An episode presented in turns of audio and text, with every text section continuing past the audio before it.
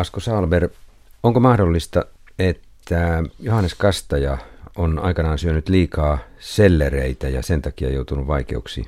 Se on tietenkin pelkästään minun oletukseni, mutta törmäsin tuollaiseen historialliseen faktaan, että, että selleriä aikoinaan suositeltiin tiettyyn käyttötarkoitukseen, jota en aio tässä nyt tarkemmin määritellä. Salome katseli uhmakkaasti ympärilleen ja julisti kuuluvalla äänellä. Minä tahtoisin nähdä profetta Johanneksen. Johanneksen, ällistyin. Miksi? Eikö hänestä ole ollut jo yllin kyllin harmia? Tahtoisin vain katsoa häntä silmiin. Kyllä minä määrittelen sitä sillä tavalla, että se liittyy miehisen kuntoon ja sitten siihen, että kirjoitat Johannes Kastajan mahdollisesti innostuneen Salomesta jopa niin paljon, että vei hänet telttaansa ja Salome sitä myötä olisi tullut raskaaksi ja ottanut lasta Johannes Kastajalle ja tämä olisi ollut se oikea syy, miksi Johannes Kastaja menetti päänsä. Niin, eihän se suinkaan mahdotonta ole. Tietenkin kaikki nämä suuret myytit, jotka ovat syntyneet kiristikunnan historiassa vuosisatojen saatossa, pyrkivät aina kaunistelemaan kaikkia näitä henkilöitä. Sehän meidän täytyy muistaa. Se on glorifiointia. Ja mä halusin tehdä myös Johannes Kastiasta hiukan inhimillisemmän. Miksei hänellä olisi voinut olla tiettyjä miehisiä taipumuksia, ehkä jopa heikkouksia.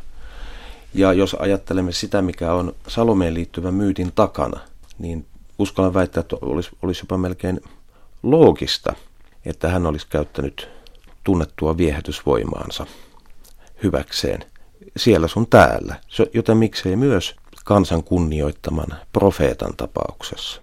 Niin kyllähän sinun romaanissasi naiset käyttävät viehätysvoimaa, kun hekin taistelevat vallasta samalla tavalla kuin miehet. Miehet taistelevat asein, naiset naisellisin asein. Joo, se on, se on myös mielestäni historiallinen fakta, että naiset ovat kautta aikaa tietenkin käyttäneet niitä keinoja, jotka ovat olleet heidän käytettävissään. Ja miten sitä nyt jatkia muuten narutetaan kuin, kuin nimenomaan sillä naisellisella viehätysvoimalla. Niinpä. Ajatellaan nyt vaikka jotain Kleopatraa, joka onnistui naruttamaan sekä Juliusta että Markus Antoniusta, eli, eli kahta, kahta roomalaista suurmiestä. Lähditkö tarkoituksella kirjoittamaan ikään kuin kristinuskon syntyvaiheesta sellaista maallista tarinaa, siis että inhimillistit nämä henkilöt, että he eivät kaikki olleetkaan pyhiä, tai että tästä Herodes Antipasista kirjoititkin sellaisen haamon, joka ei välttämättä niin vallan kautta selity, vaan hän ensin ei edes halunnut valtaa. Pyritkö tekemään näistä enemmän ihmisten näköisiä? Nimenomaan siihen tähtäsin. Alkuperäinen ajatus oli ikään kuin tehdä noista myyteistä realistisempia. Ja se tietenkin edellyttää, että täytyy tehdä henkilöistä realistisempia. Kirjailijan kannalta ongelma on siinä, että ei taas soru naturalismiin, eli, eli toisin sanoen, tai inhorealismiin. Eli kyllä tällaisia teoksia joutuu kirjoittamaan niin sanoakseni kieli keskellä suuta, koska houkutus saattaa jossain työvaiheessa syntyä, kun on päässyt vauhtiin. Ikään kuin yrittää riisua nämä kokonaan nämä tällaiset henkilöhahmot. E, ja ikään kuin hauskuttaa itseään sillä, että mm, lähtee kirjoittamaan täysin niin kuin vakiintuneita käsityksiä vastaan. Toisaalta mä yritin tasapainoilla niin, että en olisi tehnyt sitä, mutta sitten toisaalta kuitenkin olisin saanut aikaiseksi niin kuin omasta mielestäni suhteellisen realistisen kuvauksen ihmisistä. Ajattelitko, että täytyy olla tarkkana, ettei aasi karkaa ratsastajan alta? No tässä tarinassa on mua merkittävä Kyllä, aasi. on. Ja, mm. ja voi olla, että, että kirjan tekijäkin on tietyssä mielessä aasi. Se on, se on yhtä mahdollista, mutta sanottakoon näin. Tähän viikonkirja alkuun on täsmennettävä, että nyt me puhumme, kun romanisi nimi on Herodes. Me emme puhu siis tiernapoikien Herodes Suuresta, vaan hänen pojastaan Herodes Antipasista, neljännesruhtinaasta, joka oli Galilean hallitsija muun muassa ja sai isältään alueita hallittavakseen. Ja hän on se Herodeksista, joka sitten todella sekaantuu Johannes Kastajan surmaamiseen ja Jeesuksen tuomitsemiseen – Miksi näistä Herodeksista juuri hän, Johannes Kastajan ja Jeesuksenko vuoksi? Lähinnä sen takia. Tunnetuin Herodes on tietenkin Herodes Suuri, mutta hän ei ehtinyt vaikuttaa näiden kahden profeetan lopullisiin kohtaloihin, koska hän oli silloin pois. Eli toisin sanoen, hän esiintyy vain mielestäni aika pienessä osassa kuitenkin silloin, kun raamatun kertomusten mukaan kysymys on Jeesuksen lapsuudesta. Mutta sitten, sitten hän on pois kuviosta luonnollista syystä, kun on kuollut. Mutta sen sijaan hänen poikansa, siis tämä Herodes, joka on teokseni päähenkilö, joutuu auttamatta, vaikka olisi halunnutkaan, niin sotkeutumaan näihin profeettojen vaiheisiin. Kyllä, tässä kirjan alkuvaiheessa nimenomaan kuvat Herodes Antipasista sillä tavalla, että hän ei tavoitellut valtaa, hän ikään kuin ajautui vain sen vallan käyttäjäksi. Oliko hän sinun mielestäsi oman kohtalonsa vanki? Tässä on vähän sitä sävyä. Luulisin, että oli, ja sitä paitsi hyvin merkittävä tekijä tässä on se, että hän oli kuitenkin Rooman imperiumin vasalli. Hänellä ei ollut kuitenkaan sitä kaikkein perimmäistä ja viimeisintä valtaa, vaan se valta oli Roomassa.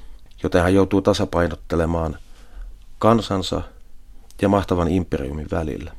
Ja silloin käsittääkseni syntyy sellainen tilanne, että, että vallasta on niin kuin välttämättä täytynyt tulla hänelle niin kuin hyvin ongelmallinen asia, jota hän on joutunut pohtimaan. Eikä auta kiintyä maahan, kuvitella voivansa hallita sitä. Ennemmin tai myöhemmin koittaa yö, jona maa paljastaa oikeat kasvonsa ja huutaa. Hän ei ole välttämättä aina onnistunut vallankäytössään, vaikka olisi jotain hyvää halunnutkin, että siitä on kuitenkin saattanut olla huonoja seurauksia. Nimenomaan siksi, että hän yritti pitää miehittäjävallan Rooman tyytyväisenä. Hän joutui taiteilemaan monien vaikutteiden alla. Asko Salber, aiemmassa tuotannossasi olet mielestäni kirjoittanut aika paljon sivullisista ihmisistä, sellaisista ihmisistä, jotka ovat vallan tai tapahtumien sivussa, eivät sellaisessa keskiössä, joka käyttää valtaa muihin ihmisiin nähden. Nyt Herodes Antipas on nimenomaan vallankäyttäjä. Miksi tällainen ihan sinulle erilainen lähestymistapa? Kaipa ennen kaikkea nimenomaan sen vuoksi, että, että kun mulla on niin paljon noita sivullisia hahmoja ollut, ja mä etsin ikään kuin uutta motivaatiota kirjailijan työhön, että se niin kuin edellytti minulta sitä, että, että mä tartuin toisen tyyppisen hahmoon, joka, joka on tietyssä mielessä melkein vastakohta niille romaanihenkilöille, joita, joita mä olen aikaisemmin luonut.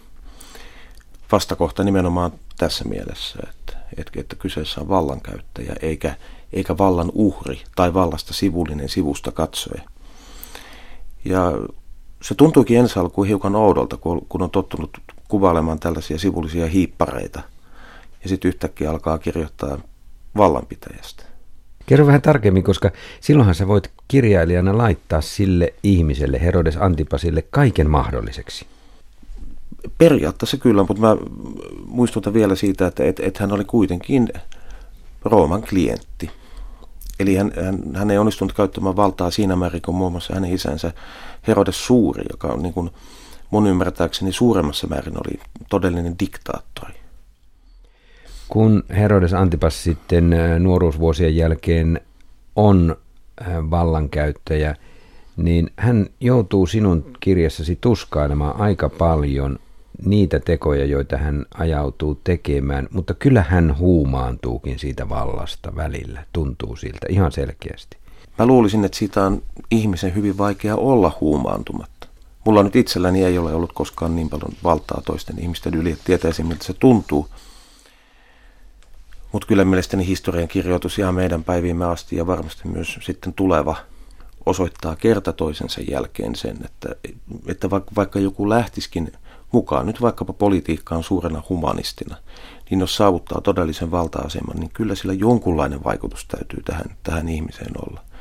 Ei välttämättä niin, että hän menettäisi kokonaan idealisminsa, mutta niin, että hän ajautuu tilanteisiin, jossa hän ehkä tulee harkitsemattomasti käyttäneeksi valtaa.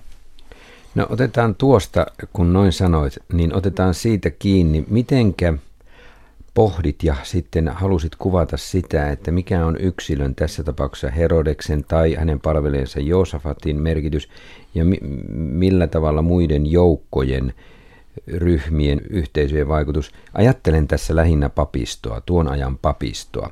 Kirjoitat tuon ajan papiston aikamoiseksi juonittelijaksi, jota toki Herodeskin oli, mutta mikä se papiston rooli mielestäsi tuohon aikaan oli, kun kristinusko oli vasta syntymässä? Käsitykseni on, että papistolla oli tuohon aikaan sellainen valta kansan jokapäiväiseen elämään, jota meidän saattaa olla vaikea jopa kuvitella.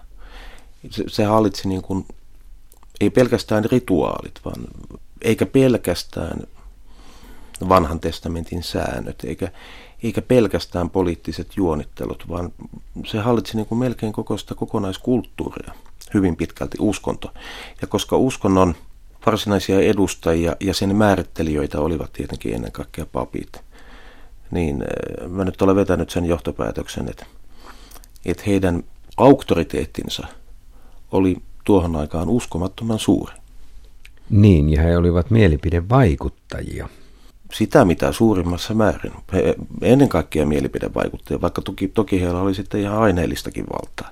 Jerusalemin temppelissä oli vauras papisto joka pystyi myös, myös vaikuttamaan ihan päivän politiikkaan. Uskonto ja politiikka oli siten hyvin toisiinsa sidoksissa, mitä toki on tapahtunut muinakin aikakausina ja muissakin maissa kautta historian.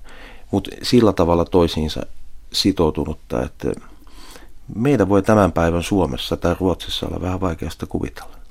Halajan pakoon jopa aivan arkisia tilanteita. En halua ihmisiä lähelleni. Olen kai niin kyllästynyt itseeni, etten voi olla kyllästymättä myös kaikkiin muihin. Totta kyllä, minulla on yhä hyviä hetkiä, mutta hyvä hetki merkitsee useimmiten oleilua levollisessa yksinäisyydessä. Tässä on Herodes vanhenemassa mm, kirjan myötä ja joutuu luopumaan vallasta – Onko tässä jotain Asko Salberia itseään tässä Herodeksessa vanheneva mies, sinä olet noin viisikymppinen, mm-hmm. pohtii mit, mitä hyvä elämä on, mitä on valta, mikä onkaan tuo nainen, joka on minun vieressäni, onko hän hyvä vai onko hän juonittelija. Tässä on sellaista mm, hienoa, lämmittävää, elämää ymmärtävää, vanhentuvan miehen pohdiskelua. Me vaellamme toisten joukossa ja etsimme toisistamme turvaa, ystävyyttä ja rakkautta. Ja epäilemättä myös löydämme niitä. Mutta emmekö ole sittenkin tunteittemme kanssa yksin? Minä olen miettinyt tätä viime aikoina. Yleensä kun olen istunut sillä kivellä. Äläkä ymmärrä minua väärin. Eivät minun ajatukseni katkeran miehen mietteitä ole. Päinvastoin, ajatus yksinäisyyden väistämättömyydestä antaa minulle rauhan kaipa se niin on, että mä olen tullut nyt jo siihen ikään, jossa alkaa tosiaan pohdiskella sekä taakse jäänyttä elämäänsä että sitä, mitä pitäisi tässä elämässä ikään kuin edustaa. Tähän asti sitä on voinut vaan niin kuin pahtaa menemään ja, ja toivoa parasta, mutta en tiedä onko tässä nyt mistään 50 kriisistä kysymys, mutta että ehkä jotakin vähän siihen suuntaan. Että tuossa Herodoksessa on sellaista pohdiskelijaa, mitä myös minussa on. Vielä lähemmäs itseäni olisin päässyt, jos olisin tehnyt Herodeksesta sellaisen sohvallan makailijan, joka makailee, makailee mietiskelemässä syntyjä syviä. Onhan siellä paikkoja, jossa loppupuolella Herodes istuu jossain ulkona ja katselee. Muistaakseni olet kertonut, kuinka Göteborissa muutamissa puistoissa istut ja katselet maailmaa ja mietit asioita. Otin tämän sen vuoksi, että mielestäni tässä Herodes-romaanissa on hyvin paljon sisältönä nimenomaan tämä pohdiskelu. On totta kai vallankäytön kuvausta, mutta sitten tämä ihmisen itseymmärrys on hyvin tärkeä. Ja tiedätkö, se, se kyllä hurmasi minut tässä kirjassa kaikkein eniten. Se, millä tavalla tämä mies selittää sitä elämää, mitä se hänelle on tarjonnut ja mitä, mitä hän on joutunut maksamaan siitä. Joskus tällaisissa yhteyksissä käytetyt kliseet on hyviä kliseitä. Ja yksi klisee kirjallisuuden yhteydessä on, on tietenkin se, että, että kirjailijan tehtävä on kuvata ihmisen osaa. Ja kyllä mä sitä nyt olen koko tuotannossanikin mielestäni tehnyt, mutta tässä se on ehkä vielä korostunut. Tavallaan tämä hahmo luo sille edellytykset nimenomaan sen takia, että hänelle on tarjoutunut tilaisuus kokea elämää niin monelta kantilta. Hän on kokenut sitä kotimaassaan ja hän on kokenut sitä Roomassa. Hän on kokenut sitä kansan tasolta ja hän on kokenut sitä vallan pitäjänä. Eli se on niin kuin aika antoisa hahmo kirjailijalle tuollainen, joka niin kuin, siihen on mahdollista yhdistää niin paljon kaikenlaista pohdiskelua.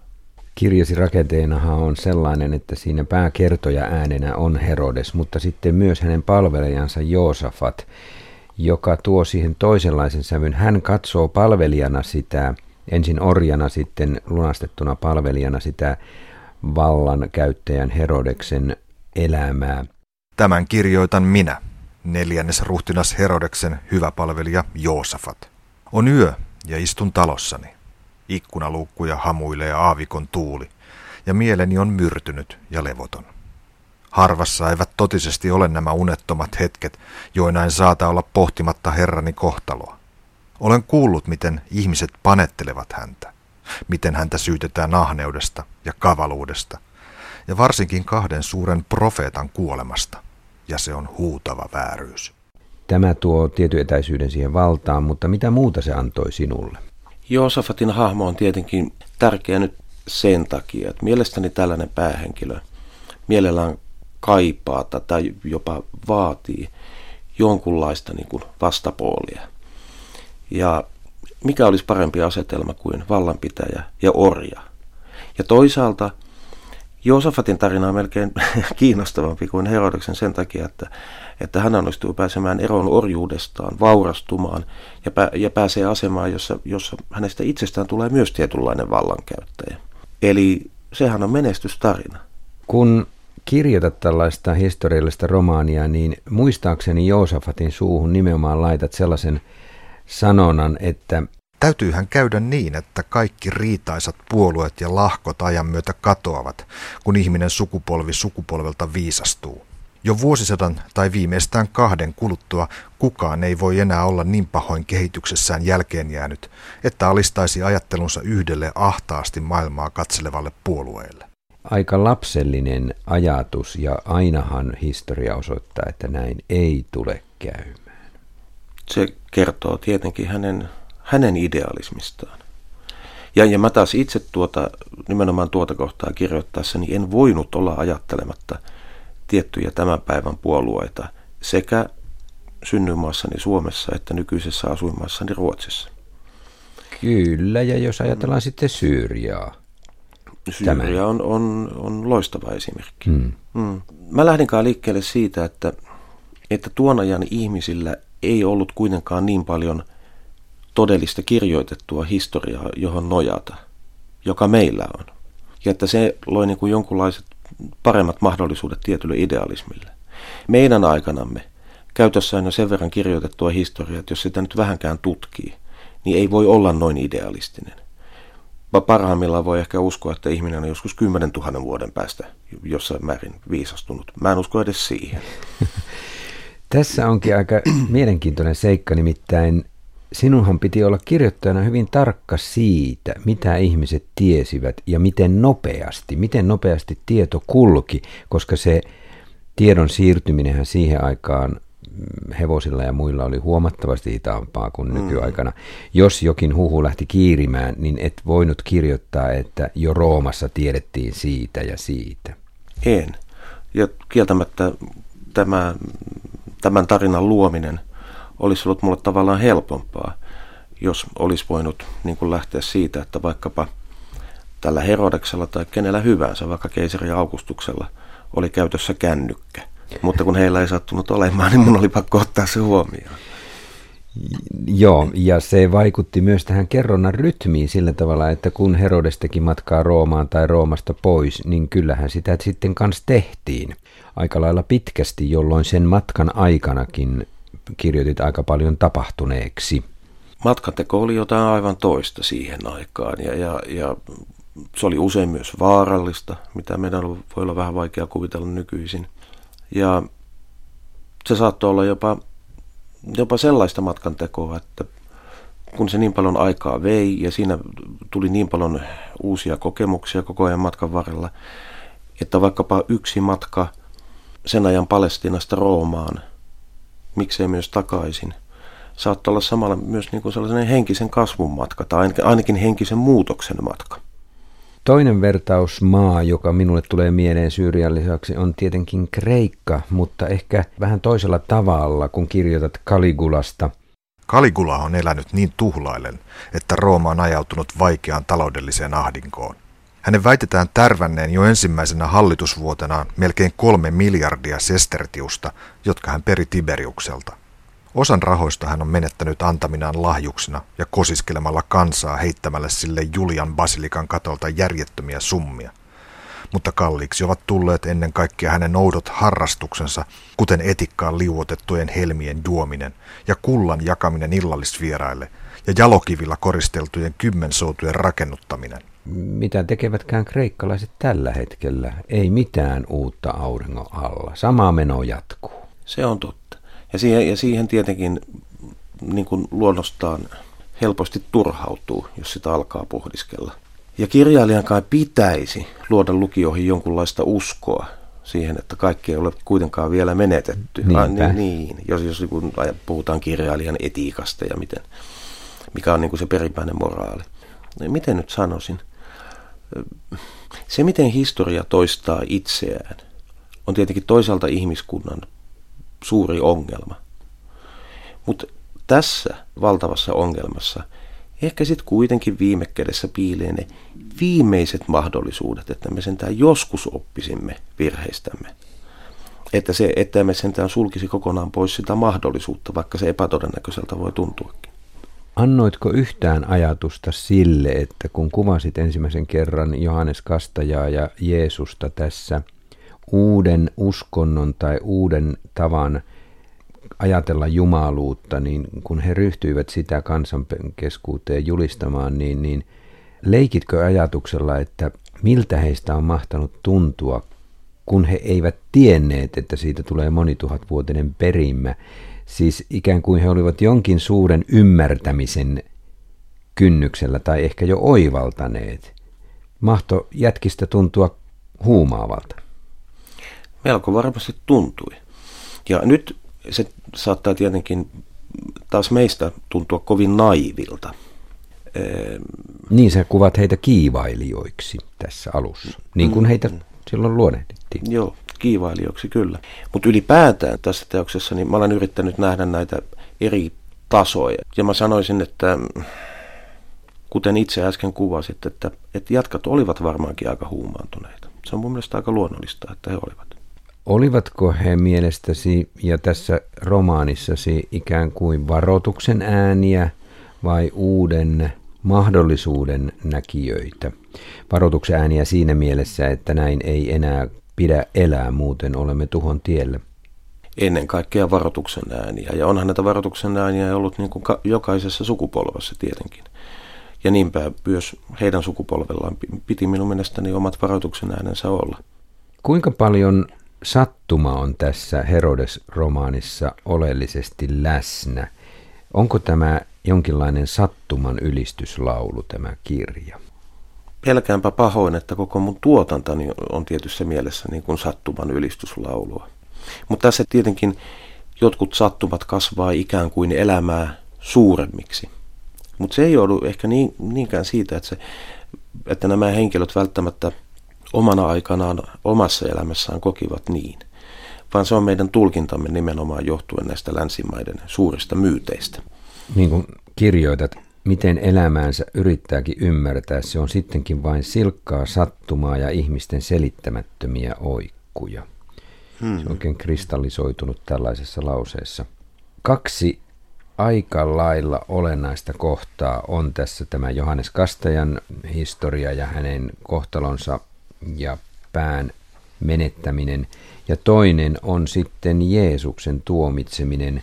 Olet ottanut raamatusta aika tärkeitä kohtia. Saattaa olla, että joku kristinuskon tutkija on täysin eri mieltä ja ehkä närkästyy näistä sinun tulkinnoistasi. Tähän Jeesuksen tuomitsemiseen liittyy tämä papiston rooli, mistä olemme puhuneet, että papisto oli tämmöinen mielipidevaikuttaja. Pontius Pilatus ja Herodes Antipas heittelivät toisilleen Jeesusta tuomittavaksi ja kumpikaan ei tuominnut ja ikään kuin osaamattomuuttaan tai jotain muuta jätti tuomion kansalle.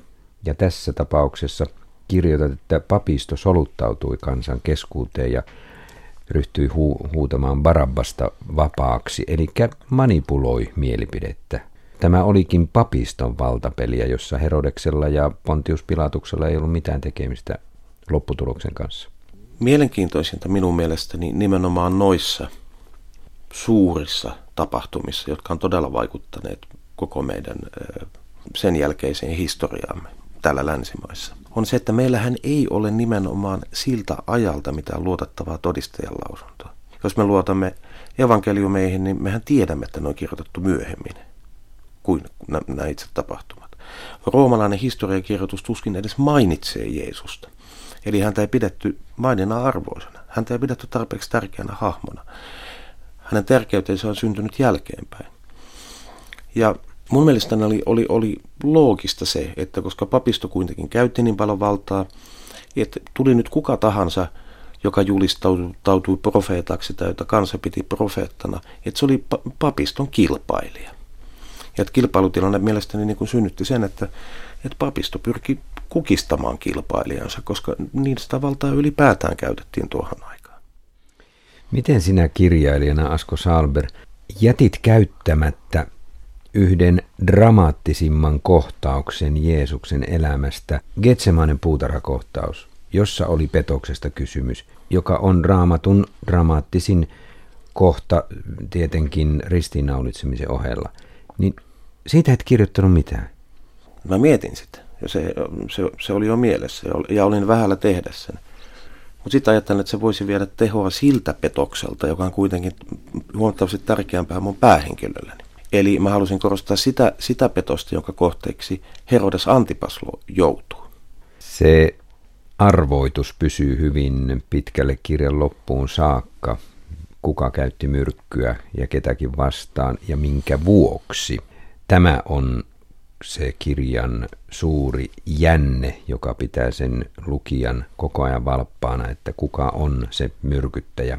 Tässä on eräänlainen jännitystarina mukana. Joo, siis eihän tässä kyseessä mikään dekkari tietenkään ole, mutta kirjailija käyttää tietenkin tuotannossa erilaisia teknisiä keinoja myös yksinkertaisesti vaan viihdyttääkseen lukijaa. Ja tämä oli yksi tapa tehdä se. Ja toinen seikka, joka kannattaa tässä ottaa huomioon, on se, että sikäli kun jos nyt ylipäätään luotamme siihen historian kirjoitukseen, joka meidän käytettävissämme on, niin siihen aikaan todella käytettiin aika paljon myrkkyä. Ja on käytetty kyllä myöhemminkin. Miten paljon sinua kiinnostaa ja kiehtoo se, että juuri näinä aikoina löytyy selitys Yasser Arafatin kuolemaan, että hänetkin myrkytettiin. Lähi-idässä merkittävä hahmo hyvin merkittävä hahmo, joka on vaikuttanut aika laajan alueen politiikkaan ja kehitykseen, ehkä enemmän kuin täällä arvataankaan. No siinä tullaan jälleen kerran tähän, että kaikki toistuu. Kyllä. Mm, että et tällaista tämä ihmiskunnan historia on. Asko Salber, tässä on aika paljon tässä Herodes-romaanissa tuon kristinuskon syntyajan elämänkuvausta. Luitko taustamateriaalina raamattua? Raamatun olen lukenut useampaan kertaan. Entä Mika Valtarin tuotantoa? Miten paljon sitä? Koko tuotannon. Tässä kerronnassasi on eri tavalla valtarimaista tunnelmaa, mutta myös nostasin en niinkään kirjoitustyylin, vaan Valtarin mukaan tähän sinun kirjasi rinnalle sen vuoksi, että tässä on sellaista, niin kuin puhuimme, vanhenevan miehen kypsää elämän selittämistä, elämän ymmärtämistä, joka oli esimerkiksi Sinuhessa hyvin voimakas sanoma siinä kirjassa. Tässä on samanlaista. Nyt emme puhu siis lauseista, kielestä ja sellaisesta valtarimaisesta, en, emmekä pe, edes pelkästään siitä ajasta, vaan siitä tyylistä, millä tavalla sinä selität maailmaa ymmärrettäväksi. Mä ainakin haluaisin nähdä tämän asian niin, että, että Valtarin historiallisissa suur sanaluomissa oli poikkeuksellisen paljon eetosta ja paatosta, mikä johtui siitä, että hän oli todellinen humanisti. Ja mä haluaisin mielellään nähdä, että, että, että tämä olisi niin kuin meitä yhdistävä tekijä, koska mä mielelläni näen itseni kyllä humanistina. Sitä tässä kirjassa on. Valtari ehkä myös tulee mieleen sen vuoksi, että tässä kerronnassa on tiettyä rauhallisuutta. Se tulee kielen tasolle sillä tavalla, kun kuvaat jotenkin, mitenkä päivät sujuvat, soljuvat. Joskus päivät soljuvat kuin unessa. Eivät painajaismaisina, eivät hempeinä, vain turtana taivalluksena, melkein tahdottomana hapuiluna eteenpäin sameassa vedessä. Herät ja hämmästyt uuden aamun merkityksettömyyttä. Sillä on taakse jääneiden aamujen kasvot ja se ennakoi pitkää ja uuvuttavaa päivää. Mutta samassa on jo ilta ja kallistut makuulle voipuneena, jälleen yhden päivän menettäneenä, jälleen piittaamatta sormiesi lomitse valuvien päivien katoamisesta. Unessa matkasi jatkuu, näennäisesti eteenpäin, mutta todellisuudessa ei minnekään. Taivalluksellasi ei ole sen kummempaa määränpäätä kuin ollessasi valveilla, vaikka uskottelet itsellesi muuta. Ainoa suunta on sisäänpäin, syvemmälle itseesi. Mutta siellä et voi päästä perille. Siellä olet tuomittu eksymään. Siellä ammottaa silkka valheitten täyttämä tyhjyys. Et ole edes matkalla kohti kuolemaa, koska sitä olet kanniskellut kaiken aikaa mukanasi. Käytät aika pitkiä maalailevia lauseita, joka ei ole muuten sinulle tavallista. Se aiemmista kirjoista on minulle toisenlainen tyylisi tuttu. Hyvinkin lyhyt, esimerkiksi he kirjassa? Kaipa, mun aivoni on niin yksinkertaisesti rakennettu, että mä ajattelen, että kun tekee eeppisen romaanin, niin sen täytyy näkyä myös kielessä ja tekstin rytmityksessä. Itse kuuluu niin kuin tähän lajityyppiin. Mutta toisaalta pitkälti kieli syntyy ikään kuin itsestään. Se on niin kuin näitä mystisiä henkimaailman asioita, että kun istuu siellä omassa pienessä työkammiossaan, niin yhtäkkiä tietynlainen tyyli syntyy. Eikä sitä välttämättä osaa aina itseneen selittää, että miksi tästä nyt nimenomaan tällaista tuli. Niin, siis myös se kiireettömyys, joka on totta kai toisenlaista siihen aikaan kuin nykyään, niin siihen tunnelmaan kun pääset, niin sekö tuo sen ry- kiireettömän rytmin siihen tapaan, millä tavalla esimerkiksi Herodes puhuu jollekin toiselle. Niin mä uskoisin mä niin kuin näen kuitenkin niin valtavan eron meidän päivämme enemmän tai vähemmän hektisen elämän rytmin ja 2000 vuotta sitten eläneiden ihmisten elämän rytmin välillä. Että, että, se, että se tuli niin kuin ikään kuin luonnostaan kai mukaan sitten myöskin lause- ja virkerakenteisiin. Kiinnitin huomiota siihen, millä tavalla Herodes käytti kieltä. Hän ei mielestäni käyttänyt vallan perinteistä kieltä käskyttämällä, vaan hän etsi sovintoa, hän etsi ratkaisuja, hän oli enempi sovittelija kuin vallan käskyttäjä. Mulle ei ehkä olisi edes niin kuin ollut luontevaa tehdä vaan tuollainen diktaattorimainen vallankäyttäjä. Sitä paitsi mun mielestä on paljon mielenkiintoisempaa kuvata tällaista hahmoa, joka, joka on nimenomaan – joidenkin napojen välissä. Ja tässä Herodeksen tapauksessa toisaalla, toisaalla on kansa ja toisaalla on keisarit. Että hän, niin kuin hän joutui siihen asemaan. Tietenkin hän olisi voinut luopua siitä, mutta, mutta, mutta ei päättänyt luopua. Mutta hän on, olisi mielellään ikään kuin jonkinlainen rauhantekijä. Kyllä. Ja sittenhän siinä oli vielä kolmantena suurena valtana papisto, ja Herodes joutui keisarien papiston ja kansan kolmiossa, ikään kuin sen kolmion keskellä toimimaan ja pyrki säilyttämään valtansa. Aika sietämätön kolmio välillä tuntui siltä. Mä en niin kuin millään tavalla kadehdi tätä päähenkilöä, niin kyllä. Mutta tuntuu siltä kyllä, että rakastit häntä, siis pidit hänestä. Al- alun perin hänestä ei pitänyt tulla edes hahmoa, jonka olisin itse kokenut sympaattiseksi. Mutta se tapahtui aika, aika nopeasti, kun mä olin tämän kirjoitusprosessin aloittanut. Että hänestä tuli niin kuin sympaattisempi kuin mitä olin, olin, olin suunnitellut. Ja sitten hänestä alkoi paljastua sellaisia luonteen ominaisuuksia, jotka niin kuin miellyttivät mua niin paljon, että näille ominaisuuksille piti antaa enemmän tilaa. Onpa mielenkiintoista, koska lukiessa välillä mietin sitä, että miksi et kirjoittanutkaan niin, että se viisas ihminen tässä olisi Herodeksen puoliso, nainen, joka katsoo syrjästä miehensä tempoilua vallassa. Se olisi ollut aika perinteinen asetelma kai. Niin olisi ollut. Se oli yksi monista vaihtoehdoista, joita mä pohdin. Mutta ajattelen, että se olisi saattanut tuntua hiukan jopa halvalta. Sen takia, että se on kuitenkin aika monen kertaan käytetty.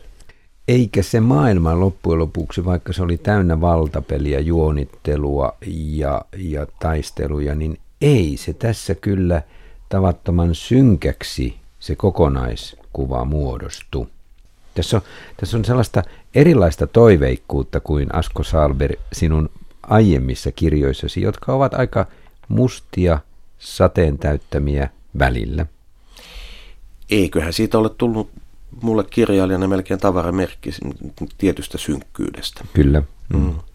Ja kyllähän se nyt huomaa jo kirjojen nimistäkin, kun niillä on sellaisia nimiä kuin vaikkapa pimeän ääni, että, että, tai eksy, häväistyt ja eksyneet. Ja. Olet ihan selvästi uudistanut kieltä ja kerrontaasi raikkaalla tavalla. Sen ei tarvitse olla kovin tietoista, vaan se voi heijastella yksinkertaisesti sitä, että mä olen myös niin kuin itse tullut elämässäni sellaiseen vaiheeseen, jolloin maailma on alkanut näyttää sen ainakin hiukan valoisammalta. Koska niin kuin mun oma henkilökohtainen historia niin kyllä heijastuu mun aiemmassa tuotannossa, että mä olen ollut sivullinen ja mulla on ollut vaikeita vaiheita ja, ja mun kuvani yhteiskunnasta on ollut ajoittain hyvinkin synkkä. Mutta nyt mulla on takana muutama, sanoisinko, levollisempi ja parempi vuosi ja kai se sitten heijastui myös kirjailijan työhön ennemmin tai myöhemmin. Eivät minun ajatukseni katkeran miehen mietteitä ole.